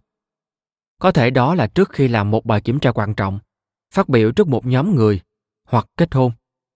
Các nhà khoa học chỉ mới biết được rằng mối quan hệ mật thiết giữa ruột và não của bạn thực sự là hai chiều. Giống như não bộ của bạn có thể gửi sự phấn khích đến dạ dày, ruột của bạn có thể chuyển trạng thái bình tĩnh hoặc báo động đến hệ thần kinh. Dây thần kinh phế vị, dây thần kinh dài nhất trong số 12 dây thần kinh sọ, là kênh thông tin chính giữa hàng trăm triệu tế bào thần kinh trong hệ thần kinh ruột và hệ thần kinh trung ương của chúng ta, còn được gọi là dây thần kinh sọ số 10. Nó kéo dài từ thân não đến vùng bụng, chỉ đạo nhiều quá trình của cơ thể mà chúng ta không kiểm soát một cách có ý thức. Chúng có các nhiệm vụ quan trọng như duy trì nhịp tim và kiểm soát sự tiêu hóa. Và hóa ra, quần thể vi khuẩn trong ruột ảnh hưởng trực tiếp đến sự kích thích và chức năng của các tế bào dọc theo dây thần kinh phế vị. Một số vi khuẩn trong ruột thực sự có thể giải phóng các thông điệp hóa học, giống như các tế bào thần kinh, nói với não bằng ngôn ngữ riêng của chúng thông qua dây thần kinh phế vị. Khi nghĩ đến hệ thần kinh, có lẽ bạn sẽ hình dung đến não và tủy sống, nhưng nó chỉ là hệ thần kinh trung ương. Bạn cũng phải xem xét hệ thần kinh ruột của bạn, hệ thần kinh của đường tiêu hóa. Hệ thần kinh trung ương và ruột được tạo ra từ cùng một mô trong quá trình phát triển của thai nhi, và chúng được kết nối thông qua dây thần kinh phế vị. Nó còn được gọi là dây thần kinh lang thang, một tên thích hợp cho dây thần kinh này. Dây thần kinh này đi lang thang trong hệ tiêu hóa. Các tế bào thần kinh trong ruột dồi dào đến mức nhiều nhà khoa học hiện đang gọi tổng thể của chúng là bộ não thứ hai. Bộ não thứ hai này không chỉ kiểm soát cơ bắp, tế bào miễn dịch và nội tiết tố, mà còn sản xuất ra một thứ thực sự quan trọng. Các loại thuốc chống trầm cảm phổ biến như Paxil, Zoloft và Lexapro làm tăng sự sẵn có của chất hóa học serotonin, tạo cảm giác dễ chịu trong não. Bạn có thể ngạc nhiên khi phát hiện ra rằng ước tính khoảng 80-90% lượng serotonin trong cơ thể được sản xuất bởi các tế bào thần kinh trong ruột của bạn. Trên thực tế, bộ não ở ruột của bạn tạo ra nhiều serotonin, phân tử hạnh phúc chính, hơn bộ não trong đầu bạn. Nhiều nhà thần kinh học và tâm thần học hiện đang nhận ra rằng đây có thể là một lý do tại sao thuốc chống trầm cảm thường kém hiệu quả trong điều trị trầm cảm hơn so với thay đổi về chế độ ăn uống. Trên thực tế, nghiên cứu gần đây đang phát hiện rằng bộ não thứ hai của chúng ta có thể không hề thứ cấp chút nào. Nó có thể hoạt động độc lập với bộ não chính và kiểm soát nhiều chức năng mà không cần mệnh lệnh hoặc sự trợ giúp của não bộ. Tôi sẽ giải thích thêm về sinh học của não bộ ở ruột trong suốt cuốn sách này. Bạn sẽ tìm hiểu về nhiều chức năng sinh học trong các chương sắp tới. Tất cả đều liên quan đến hệ vi sinh vật. Mặc dù một số thứ có vẻ khác biệt rõ ràng với những thứ khác, chẳng hạn như tế bào miễn dịch của bạn làm gì và tuyến tụy của bạn bơm ra bao nhiêu insulin, bạn sẽ sớm hiểu rằng chúng có cùng một mẫu số chung, đó là cư dân của đường ruột. Theo nhiều cách, chúng là những kẻ canh giữ và cai trị cơ thể của bạn. Chúng tạo thành trụ sở chính của cơ thể. Chúng là những anh hùng và đối tác thầm lặng trong sức khỏe của bạn. Và chúng là người điều khiển sinh lý của bạn theo những cách mà bạn có lẽ không bao giờ tưởng tượng được. Việc thấu hiểu các mối liên hệ giữa ruột và não giúp xem xét phản ứng chung của cơ thể đối với căng thẳng, cả về thể chất, ví dụ chạy trốn khỏi một kẻ đột nhập có vũ trang trong nhà của bạn, và tinh thần, ví dụ tránh tranh cãi với sếp của bạn. Thật không may, cơ thể không đủ thông minh để phân biệt giữa hai điều này. Đó là lý do tại sao tim bạn có thể đập mạnh trước khi chuẩn bị chạy trốn khỏi tên trộm, cũng như khi bạn bước vào văn phòng của sếp. Cả hai tình huống đều được coi là căng thẳng với cơ thể, mặc dù chỉ một, thoát khỏi kẻ xâm nhập, là mối đe dọa thực sự cho sự sống còn. Vì vậy, trong cả hai trường hợp, cơ thể bạn sẽ tràn ngập steroid và adrenaline tự nhiên, và hệ miễn dịch của bạn sẽ giải phóng các thông điệp hóa học, gọi là cytokine gây viêm, khiến hệ thống cảnh giác cao độ. Này có hiệu quả đối với những khoảnh khắc cưỡng ép theo đợt, nhưng điều gì sẽ xảy ra khi cơ thể thường xuyên bị căng thẳng hoặc nghĩ là như vậy? Hiếm khi chúng ta thấy mình liên tục chạy trốn khỏi kẻ trộm, nhưng căng thẳng về thể chất cũng bao gồm việc đối mặt với các chất độc và mầm bệnh có thể gây chết người. Và đây là những thứ chúng ta có thể phải đối mặt hàng ngày chỉ qua các lựa chọn chế độ ăn uống. Mặc dù cơ thể có thể không nhất thiết phải chuyển sang chế độ chiến hay chạy, với trái tim đập thình thịch khi gặp một chất hoặc thành phần mà cơ thể không thích, nhưng nó chắc chắn sẽ trải qua sự đáp ứng miễn dịch. Và kích hoạt miễn dịch trường diễn và sự đáp ứng viêm gây ra từ những tình huống chạm trán như vậy có thể dẫn đến bệnh mãn tính và các bệnh về tim và não như Parkinson, đa xơ cứng, trầm cảm và sa sút trí tuệ, đến các rối loạn tự miễn, viêm loét đại tràng và ung thư. Chúng ta sẽ khám phá quá trình này chi tiết hơn trong chương tiếp theo. Nhưng bây giờ, hãy hiểu rằng tất cả các loại bệnh đều bắt nguồn từ việc tình trạng viêm vượt khỏi tầm kiểm soát và hệ miễn dịch của bạn kiểm soát tình trạng viêm. Vậy, hệ vi sinh đóng vai trò gì? Nó điều hòa hoặc quản lý đáp ứng miễn dịch. Vậy là tới lượt nó tham gia vào câu chuyện về viêm trong cơ thể bạn. Hãy để tôi phân tích điều này một chút cho bạn. Mặc dù mỗi người trong chúng ta liên tục bị đe dọa bởi các hóa chất và mầm bệnh, chúng ta có một hệ thống phòng thủ tuyệt vời, đó là khả năng miễn dịch. Khi hệ miễn dịch bị tổn hại, chúng ta nhanh chóng trở thành con mồi của bất kỳ tác nhân gây bệnh nào. Nếu không có hệ miễn dịch hoạt động đầy đủ, một sự kiện đơn giản như vết muỗi đốt có thể gây tử vong. Và ngoài các sự kiện bên ngoài như côn trùng cắn, mọi bộ phận của chúng ta đều bị xâm chiếm từng khoảnh khắc bởi các sinh vật có khả năng đe dọa tính mạng. Nếu không có hệ miễn dịch hoạt động thích hợp, có thể dễ dàng dẫn đến tử vong. Đồng thời, điều quan trọng là phải nhận ra rằng hệ miễn dịch hoạt động tối ưu khi nó ở trạng thái cân bằng. Hệ miễn dịch hoạt động quá mức có thể dẫn đến các biến chứng như dị ứng. Trong trường hợp nghiêm trọng, nó có thể phản ứng dữ dội đến mức dẫn đến sốc phản vệ. Một phản ứng cực đoan có thể gây chết người. Ngoài ra, khi hệ miễn dịch bị định hướng sai, nó có thể không nhận ra các protein bình thường của cơ thể là một phần của bản thân và tấn công chúng. Đây là cơ chế cơ bản của các bệnh tự miễn, thường được điều trị bằng các loại thuốc ức chế miễn dịch mạnh và thường có những mặt trái đáng kể. Không ít trong số đó, bao gồm thay đổi sự phân bổ vi khuẩn trong ruột. Hệ miễn dịch là nguyên nhân khiến một bệnh nhân ghép tạng từ chối thứ được cho là cơ quan nội tạng cứu mạng cho họ. Và chính hệ miễn dịch giúp cơ thể nhận biết và loại bỏ các tế bào ung thư, một quá trình đang xảy ra ngay bên trong bạn. Ruột của bạn có hệ miễn dịch của riêng nó, đó là mô bạch huyết liên quan đến ruột, GALT. Nó đại diện cho 70-80% tổng hệ miễn dịch của cơ thể. Điều này nói lên nhiều điều về tầm quan trọng và tính dễ bị tổn thương của ruột, Nếu các sự kiện diễn ra trong ruột không quá quan trọng đối với sự sống, thì phần lớn hệ miễn dịch của bạn có thể sẽ không phải ở đó để canh gác và bảo vệ nó. Lý do hầu hết hệ miễn dịch của bạn được triển khai trong ruột rất đơn giản. Thành ruột là biên giới với thế giới bên ngoài. Bên cạnh da, đó là nơi cơ thể bạn có nhiều cơ hội gặp vật chất và sinh vật ngoại lai nhất, và nó giao tiếp liên tục với mọi tế bào khác của hệ miễn dịch trong cơ thể. Nếu gặp một chất gây rắc rối xuất hiện ở ruột, nó sẽ cảnh báo phần còn lại của hệ miễn dịch phải đề phòng. Một trong những chủ đề bao quát mà bạn sẽ đọc hoặc nghe trong số cuốn sách là tầm quan trọng của việc duy trì tính toàn vẹn của thành ruột mỏng manh, chỉ dày ngang một tế bào. Nó phải vẫn còn nguyên vẹn trong khi hoạt động như một ống dẫn tín hiệu giữa vi khuẩn đường ruột và các tế bào của hệ miễn dịch. Theo lời của tiến sĩ Alessio Fasano ở Harvard, người đã thuyết trình về chủ đề này tại một hội nghị mà tôi tham dự vào năm 2004, chỉ dành riêng cho giới khoa học về hệ vi sinh, những tế bào miễn dịch nhận tín hiệu từ vi khuẩn đường ruột là kẻ đáp ứng đầu tiên của cơ thể. Đổi lại, vi khuẩn đường ruột giúp giữ cho hệ miễn dịch cảnh giác, nhưng không ở chế độ phòng thủ hoàn toàn. Chúng giám sát và giáo dục hệ miễn dịch. Điều này sau cùng giúp ngăn hệ miễn dịch đường ruột của bạn phản ứng không thích hợp với thực phẩm và kích hoạt các phản ứng tự miễn.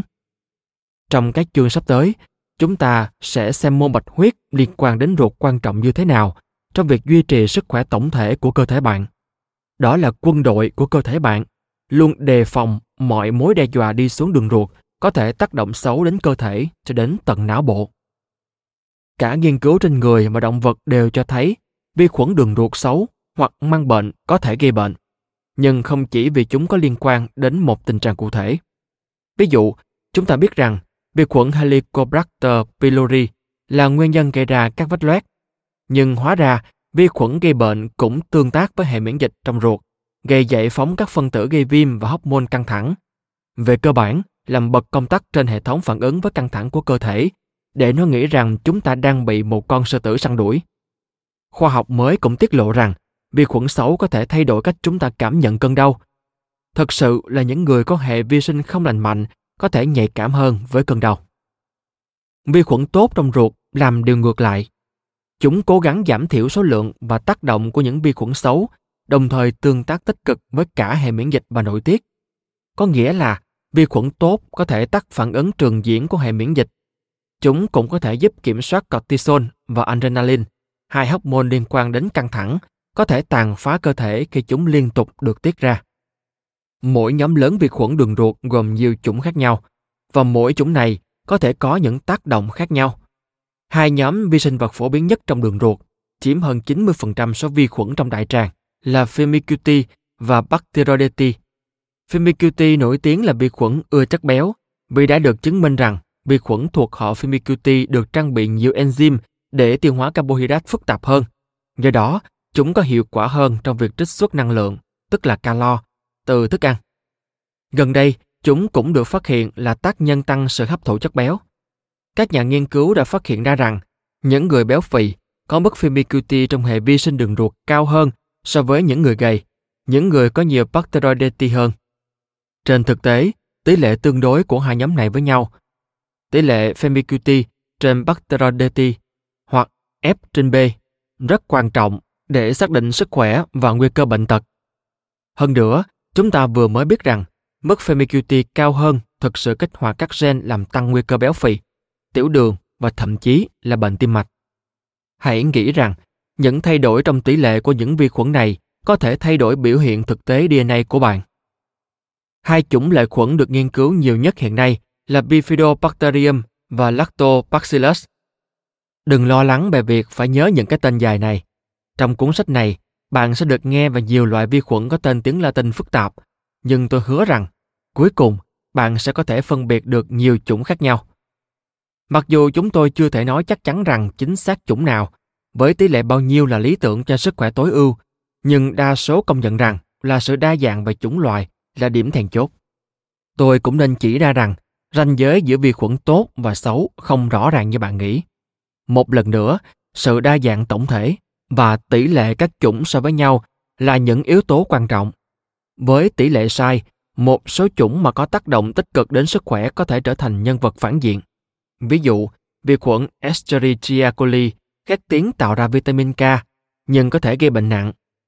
Helicobacter pylori, vi khuẩn mà tôi vừa đề cập gây ra loét dạ dày tá tràng, cũng giúp điều chỉnh sự thèm ăn theo hướng tích cực để bạn không ăn quá nhiều. Để có thêm một ví dụ, hãy xem xét Clostridium difficile, một chủng vi khuẩn có thể dẫn đến nhiễm trùng nguy hiểm đến tính mạng nếu chúng phát triển quá mức. Căn bệnh đó, đặc trưng bởi triệu chứng tiêu chảy dữ dội, vẫn giết chết khoảng 14.000 người Mỹ mỗi năm. Các bệnh do C. difficile đã tăng mạnh trong 20 năm qua. Từ năm 1993 đến năm 2005, số ca bệnh ở người lớn nhập viện tăng gấp 3 lần. Từ năm 2001 đến 2005, con số này đã tăng hơn gấp đôi. Tỷ lệ tử vong cũng tăng vọt, phần lớn là do sự xuất hiện của một chủng đột biến độc lực cao. Thông thường, tất cả chúng ta khi còn bé đều có ruột chứa rất nhiều vi khuẩn C. difficile và nó không gây ra vấn đề gì. Nó được tìm thấy trong ruột của tới 63% trẻ sơ sinh và thậm chí 1/3 trẻ mới biết đi. Nhưng sự thay đổi trong môi trường ruột, ví dụ do lạm dụng một số loại kháng sinh, có thể thúc đẩy sự phát triển quá mức của vi khuẩn này, dẫn đến bệnh đe dọa tính mạng. Tin tốt là hiện nay chúng ta đã có một cách rất hiệu quả để điều trị căn bệnh đó, thông qua việc sử dụng các chủng vi khuẩn khác để khôi phục sự cân bằng. Bạn sẽ tìm hiểu thêm về hệ vi sinh và mối quan hệ của nó với hệ miễn dịch và não bộ trong các chương sau. Nhưng đây là thời điểm tốt để chuyển sang câu hỏi: những vi sinh vật anh em của chúng ta bắt nguồn từ đâu? Nói cách khác, làm thế nào mà chúng trở thành một phần của chúng ta? Bạn được sinh ra cùng với nó. Gần như vậy.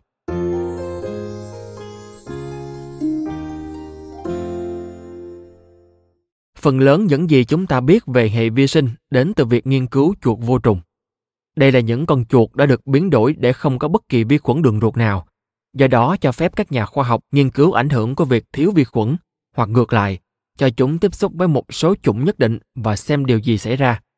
Những con chuột vô trùng trong phòng thí nghiệm đã cho thấy là có biểu hiện lo âu cấp tính, không có khả năng xử lý căng thẳng, viêm ruột mãn tính và viêm tổng thể, và có lượng thấp hơn của một hormone tăng trưởng não quan trọng gọi là PDNF, nhân tố nuôi dưỡng thần kinh có nguồn gốc từ não.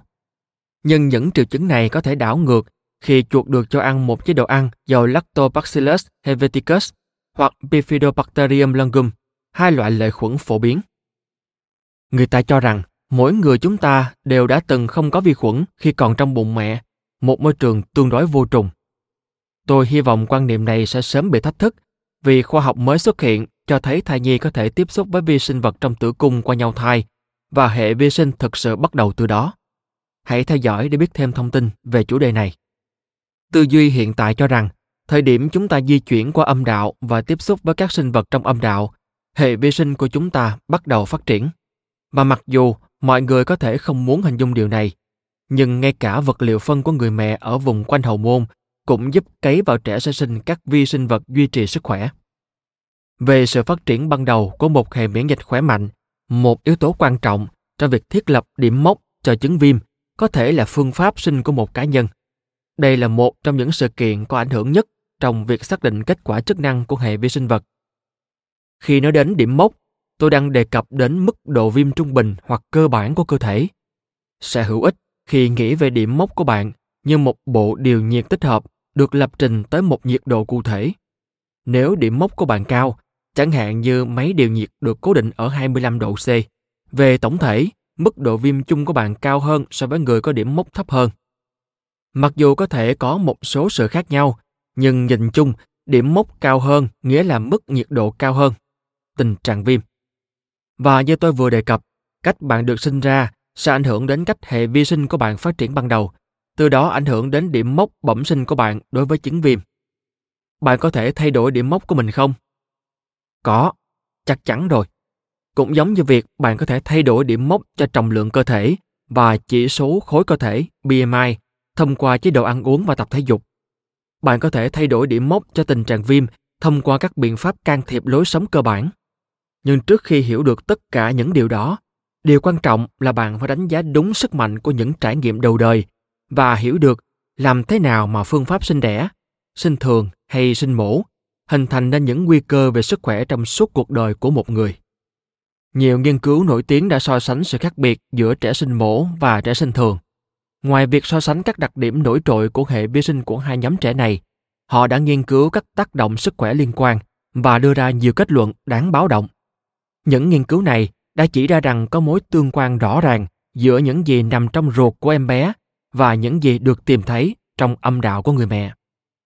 Một nghiên cứu đặc biệt hấp dẫn được thực hiện bởi một nhóm các nhà nghiên cứu vào năm 2010 tiết lộ rằng khi sử dụng phương pháp giải trình tự gen để xác định các loại vi khuẩn từ người mẹ và những đứa con mới sinh của mình, họ phát hiện ra rằng trẻ sinh thường thu được các quần thể vi khuẩn giống với hệ vi sinh vật âm đạo của mẹ chúng, chiếm đa số là các lactobacillus có lợi, trong khi trẻ sinh mổ thu được các quần thể vi khuẩn tương tự như các quần thể vi khuẩn tìm thấy trên bề mặt da, chiếm đa số là rất nhiều vi khuẩn Staphylococcus có thể gây hại. Vào năm 2013, tạp chí Canadian Medical Association Journal đã đăng một nghiên cứu chỉ rõ sự thật, cho thấy sự gián đoạn của hệ vi sinh đường ruột của trẻ sơ sinh có liên quan đến nhiều vấn đề về viêm và miễn dịch như dị ứng, hen suyễn và thậm chí là ung thư. Các nhà nghiên cứu đã nhấn mạnh tác động của trải nghiệm ra đời, sinh thường hay sinh mổ của một em bé và việc liệu em bé ấy bú sữa mẹ hay uống sữa công thức. Họ gọi một cách chính đáng hệ vi sinh đường ruột là một siêu cơ quan với vai trò đa dạng đối với sức khỏe và bệnh tật. Trong bài bình luận liên quan về nghiên cứu này, tiến sĩ Brad Knight của phòng thí nghiệm Knight danh tiếng tại Đại học Colorado Boulder cho biết trẻ sinh ra bằng phương pháp mổ lấy thai hoặc nuôi bằng sữa công thức có thể có nhiều nguy cơ mắc nhiều bệnh khác nhau về sau. Cả hai quá trình đều làm thay đổi hệ vi sinh đường ruột ở trẻ sơ sinh khỏe mạnh, điều có thể là cơ chế làm tăng nguy cơ. Điều làm cho lactobacillus trở nên vượt trội là nó tạo ra một môi trường axit nhẹ, làm giảm sự phát triển của vi khuẩn nguy hiểm tiềm ẩn. Vi khuẩn lactobacillus có thể sử dụng đường sữa hay lacto làm nhiên liệu. Điều này cho phép trẻ sơ sinh sử dụng lacto từ sữa mẹ. Nhìn chung, trẻ sinh ra bằng phương pháp mổ lấy thai có thể không nhận được nguồn cung cấp lactobacillus dồi dào. Thay vào đó, các bé tiếp xúc nhiều hơn với những gì ẩn náu quanh phòng phẫu thuật và trên bàn tay của bác sĩ và điều dưỡng. Vi khuẩn trên da có xu hướng chiếm đa số là những loại không mang lại nhiều lợi ích. Hơn nữa, như tiến sĩ Martin Blazer mô tả trong cuốn sách tuyệt vời của ông, Missing Microbe, tạm dịch những vi khuẩn bị thiếu, mọi phụ nữ ở Mỹ đều nhận được thuốc kháng sinh khi sinh con theo phương pháp sinh mổ, và điều đó có nghĩa là tất cả trẻ sơ sinh ra đời bằng phẫu thuật đều tiếp xúc với một loại kháng sinh mạnh khi mới ra đời. Một tác hại kép. Tiến sĩ Blazer, người chỉ đạo chương trình hệ vi sinh của Đại học New York, chỉ ra thêm rằng 1/3 số trẻ sinh ra ở Mỹ ngày nay được sinh ra bằng phương pháp mổ lấy thai. Điều này phản ánh mức tăng 50% kể từ năm 1996. Nếu xu hướng này tiếp tục, đến năm 2020, 1/2 số trẻ sinh ra ở Mỹ sẽ được sinh mổ. Tôi thích cách Blazer tuyên bố một cách hùng hồn về sự thật của vấn đề. Những cái tên bóng bẩy của những vi khuẩn này không quan trọng lắm, vì quan điểm cho rằng các quần thể vi khuẩn được tìm thấy trên trẻ sơ sinh được sinh mổ không phải là những quần thể được chọn bởi hàng trăm nghìn năm tiến hóa của con người hoặc thậm chí lâu hơn. Các nghiên cứu cũng đã chứng minh rằng trẻ sinh thường có lượng cao hơn nhiều của bifidobacteria, một nhóm vi khuẩn đường ruột có lợi giúp trưởng thành niêm mạc ruột nhanh chóng hơn. Mặt khác, trẻ sinh mổ thường thiếu loại vi khuẩn tốt này. Một cách nghĩ về quá trình sinh nở là hiểu rằng nó giống như việc cung cấp cho trẻ sơ sinh một bộ hướng dẫn để có một khởi đầu lành mạnh cho cuộc sống. Đây là sự chuyển giao lớn cuối cùng mà một em bé nhận được từ mẹ sau khi ở trong tử cung. Trẻ ra đời bằng phương pháp sinh mổ bị thiếu một vài thứ trong số những hướng dẫn này, và chúng có thể không bao giờ lấy lại được chính xác những thứ này bằng cách nhân tạo hoặc thậm chí thông qua việc bú sữa mẹ hoặc chế độ ăn. Các số liệu thống kê về hậu quả sức khỏe của việc sinh mổ chứ không phải sinh thường là hoàn toàn đáng kinh ngạc. Sau đây là tóm tắt nhanh về những gì việc sinh bằng phương pháp mổ có thể chứa đựng dựa trên một quần thể lớn và các nghiên cứu có đối chứng chặt chẽ. Nguy cơ mắc các chứng dị ứng cao gấp 5 lần.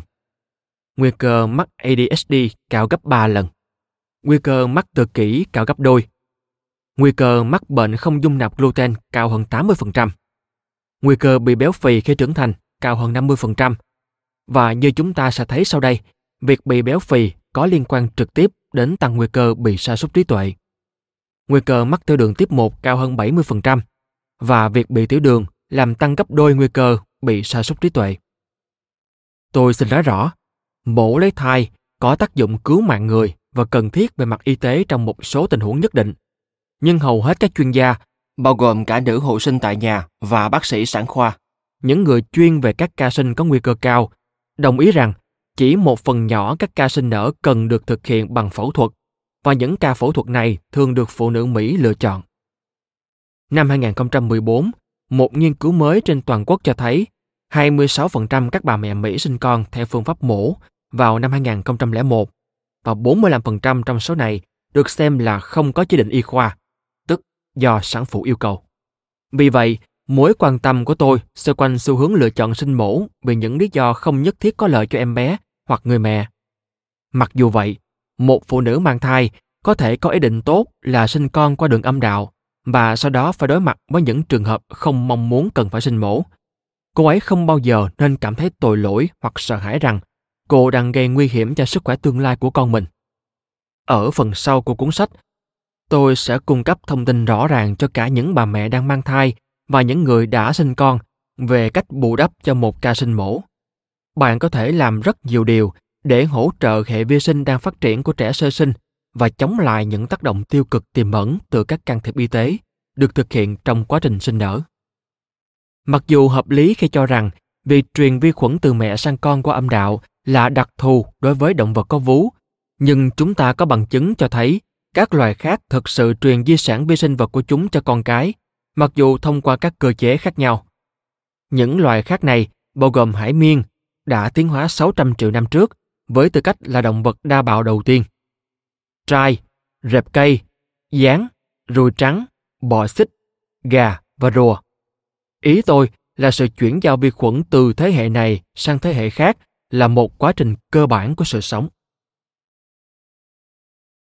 Ba lực lượng chống lại những vi sinh vật trong bụng bạn.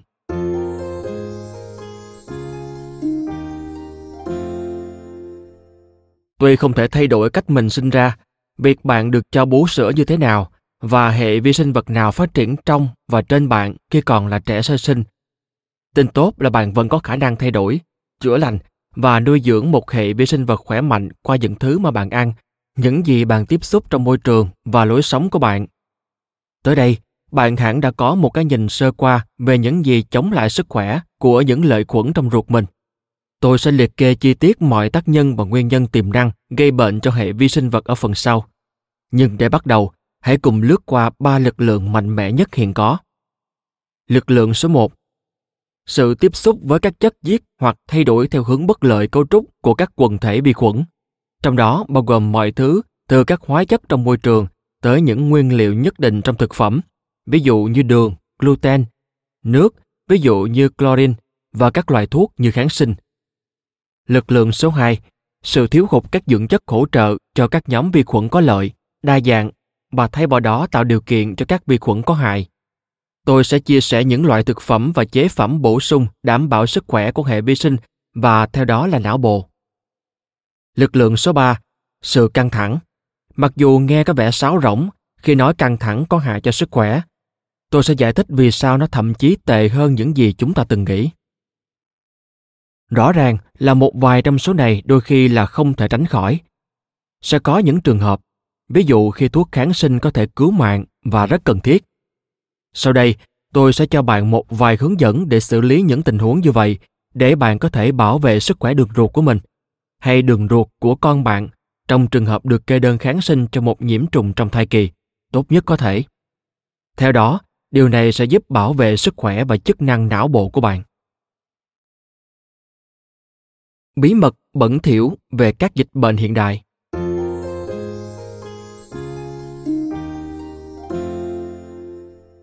Một trong số những chủ đề của cuốn sách này là sức mạnh của cái bẩn. Có thể nói là như vậy. Nói cách khác, có một giá trị to lớn trong tình trạng không vệ sinh. Các nghiên cứu mới đầy bất ngờ cho thấy mối quan hệ giữa môi trường sống ngày càng vô trùng và tỷ lệ mắc mới của các bệnh mãn tính, từ bệnh tim và các chứng rối loạn tự miễn tới ung thư và sa sút trí tuệ. Ở trường y khoa Đại học Stanford, nhóm gồm vợ chồng Erica và Justin Sonnenberg điều hành một phòng thí nghiệm thuộc khoa vi sinh học và miễn dịch học, nơi họ tập trung tìm hiểu sự tương tác bên trong hệ vi sinh đường ruột và giữa vi khuẩn đường ruột với vật chủ con người. Cụ thể, họ đang điều tra làm thế nào sự thiếu hụt một vài loại vi khuẩn và sự đa dạng trong nền văn minh phương Tây do chế độ ăn, việc sử dụng thuốc kháng sinh và các điều kiện khử trùng quá mức có thể giải thích cho việc vì sao chúng ta phải hứng chịu sự gia tăng đối với các bệnh phương Tây, điều không thường thấy trong các xã hội truyền thống, chủ yếu làm nông nghiệp. Trong một bài báo gần đây, họ viết một cách thuyết phục rằng chúng ta có thể đang gặp phải sự không tương thích giữa DNA của chúng ta, vốn vẫn tương đối ổn định trong suốt lịch sử loài người, và hệ vi sinh vật của mình, thứ đã trải qua những thay đổi mạnh mẽ để đáp ứng với lối sống hiện đại của chúng ta. Họ cũng nêu bật cách chế độ ăn phương Tây, vốn ít chất xơ thực vật dùng làm nhiên liệu cho vi khuẩn đường ruột, dẫn đến ít loại vi khuẩn và các sản phẩm phụ có lợi mà vi khuẩn đường ruột tạo ra khi chúng chuyển hóa hoặc lên men thức ăn. Theo cách nói của họ, chúng ta đang bỏ đói bản thể vi sinh vật của mình, và điều này có thể gây ra những hậu quả nghiêm trọng về sức khỏe. Nhân tiện, các sản phẩm phụ mà vi khuẩn đường ruột của chúng ta tạo ra giúp kiểm soát tình trạng viêm cũng như đáp ứng có hệ miễn dịch, hai yếu tố quan trọng trong tất cả các dạng bệnh mãn tính. Vợ chồng Sonnenberg viết, có thể là hệ vi sinh vật phương Tây thực sự bị rối loạn sinh học và là điều kiện khiến các cá thể dễ mắc nhiều loại bệnh. Một cách khác để quan sát mối liên hệ giữa lối sống phương Tây sạch sẽ, ít chất xơ và tỷ lệ mắc bệnh mãn tính là xem xét yếu tố giàu có. Các quốc gia giàu có hơn và sạch sẽ hơn có tỷ lệ mắc bệnh Alzheimer cao hơn không? Điều này đã được chứng minh trong một nghiên cứu xuất sắc được công bố vào năm 2013, được thực hiện tại Đại học Cambridge. Tiến sĩ Molly Fox và các đồng nghiệp của bà đã đánh giá 192 quốc gia trên thế giới và xem xét hai điều. Đầu tiên, họ kiểm tra tỷ lệ nhiễm ký sinh trùng và sự đa dạng của vi khuẩn đường ruột ở những người đến từ các quốc gia này. Và thứ hai, họ xem xét tỷ lệ mắc bệnh Alzheimer. Những gì họ tìm thấy thực sự đáng chú ý. Ở những nước có điều kiện vệ sinh kém nhất, tỷ lệ lưu hành bệnh Alzheimer đã giảm đáng kể, nhưng ở những quốc gia có mức độ vệ sinh cao hơn và do đó mức độ ký sinh trùng thấp hơn, cũng như ít đa dạng hơn về sinh vật đường ruột, tỷ lệ lưu hành bệnh Alzheimer đã tăng vọt. Ở các quốc gia có hơn 75% người dân sống ở các khu vực thành thị, chẳng hạn Vương quốc Anh và Úc, tỷ lệ lưu hành bệnh Alzheimer cao hơn 10% so với các quốc gia có dưới 1 trên 10 số người sống ở khu vực thành thị, chẳng hạn như Nepal và Bangladesh. Kết luận của họ nêu rõ, dựa trên phân tích của chúng tôi, có vẻ như vệ sinh có tương quan đồng biến đến nguy cơ mắc bệnh Alzheimer. Sự khác biệt trong vệ sinh có thể giải thích một phần các mô hình toàn cầu về tỷ lệ bệnh Alzheimer. Sự phơi nhiễm với vi sinh vật có thể có tương quan nghịch biến với nguy cơ mắc bệnh Alzheimer. Những kết quả này có thể giúp dự đoán gánh nặng bệnh Alzheimer ở các nước đang phát triển, nơi sự đa dạng vi sinh vật đang giảm nhanh chóng. Trong các hình ảnh minh họa mối tương quan giữa độ vệ sinh với bệnh Alzheimer được đính kèm trên ứng dụng, hãy lưu ý cách mà các quốc gia trong hình đầu tiên có mức ký sinh trùng cao nhất, chẳng hạn như Kenya, được mô tả trong hình thứ hai là có tỷ lệ mắc bệnh Alzheimer thấp nhất.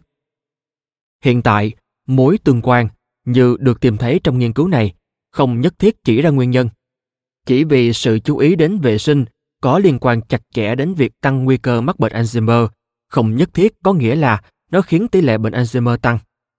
Có nhiều biến số tham gia vào khi nói đến sự phát triển của bất kỳ căn bệnh nào, cũng như tỷ lệ mắc một số bệnh ở các quốc gia khác nhau. Tuy nhiên, điều đó nói lên rằng chúng ta phải thừa nhận các bằng chứng vẫn tiếp tục gia tăng đến mức khó có thể bỏ qua những mối tương quan chặt chẽ và nhất quán như vậy. Đó là từ sự quan sát, nhưng sự suy luận buộc chúng ta ít nhất phải xem xét thực tế rằng hệ vi sinh của chúng ta đang tham gia đáng kể vào nguy cơ mắc của nhiều bệnh mãn tính. Nó cũng buộc chúng ta phải đặt ra câu hỏi mà tiến sĩ Christine Roberts đã đặt ra. Vi khuẩn có ảnh hưởng nhiều như thế nào đến chúng ta? Có phải con người chỉ đơn giản là những ổ chứa tinh vi để vi khuẩn sinh sôi? Thực sự là một câu hỏi hay. Sự thật không thể tránh khỏi là chúng ta đã tiến hóa với những vi sinh vật này qua hàng triệu năm. Chúng là một phần của sự sống còn của chúng ta, giống như những tế bào của chính chúng ta. Chúng ta cần chúng cho cuộc sống và sức khỏe. Thật không may, chúng ta đối xử với hệ vi khuẩn đường ruột một cách thiếu tôn trọng. Chúng đang làm công việc quan trọng trong điều kiện nguy hiểm. Đã đến lúc dành cho chúng sự quan tâm và chăm sóc mà chúng xứng đáng. Chỉ khi đó, chúng ta mới có thể tiến hành một bước tiến nghiêm túc, có ý nghĩa, chống lại những phiền não hiện đại của mình. Chế độ ăn phương Tây tạo nên hệ vi sinh phương Tây. Khi so sánh hệ vi sinh của trẻ em châu Phi với của trẻ em châu Âu, bạn thấy có một sự khác biệt lớn. Hệ vi sinh vật phương Tây thiếu sự đa dạng đáng kể và có nhiều vi khuẩn thuộc nhóm Firmicutes hơn so với nhóm Bacteroidetes, hai loại vi khuẩn thống trị hệ sinh thái đường ruột. Firmicutes nổi tiếng là tốt trong việc giúp cơ thể chiết xuất nhiều calo hơn từ thức ăn và hỗ trợ hấp thu chất béo, do đó chúng liên quan đến việc tăng cân khi chúng chiếm ưu thế trong ruột. Mặt khác, Bacteroidetes không có cùng khả năng này. Vì vậy, mô hình mức Firmicutes cao hơn và mức Bacteroidetes thấp hơn dẫn đến nguy cơ béo phì cao hơn. Điều này xảy ra ở những người từ khu vực thành thị, trong khi điều ngược lại phổ biến hơn ở những người từ các khu vực nông thôn. Cảm ơn các bạn vì đã lắng nghe podcast Thư viện Sách Nói. Podcast này được sản xuất bởi Fonos, ứng dụng âm thanh số và sách nói có bản quyền dành cho người Việt. Hẹn gặp lại các bạn ở những tập tiếp theo.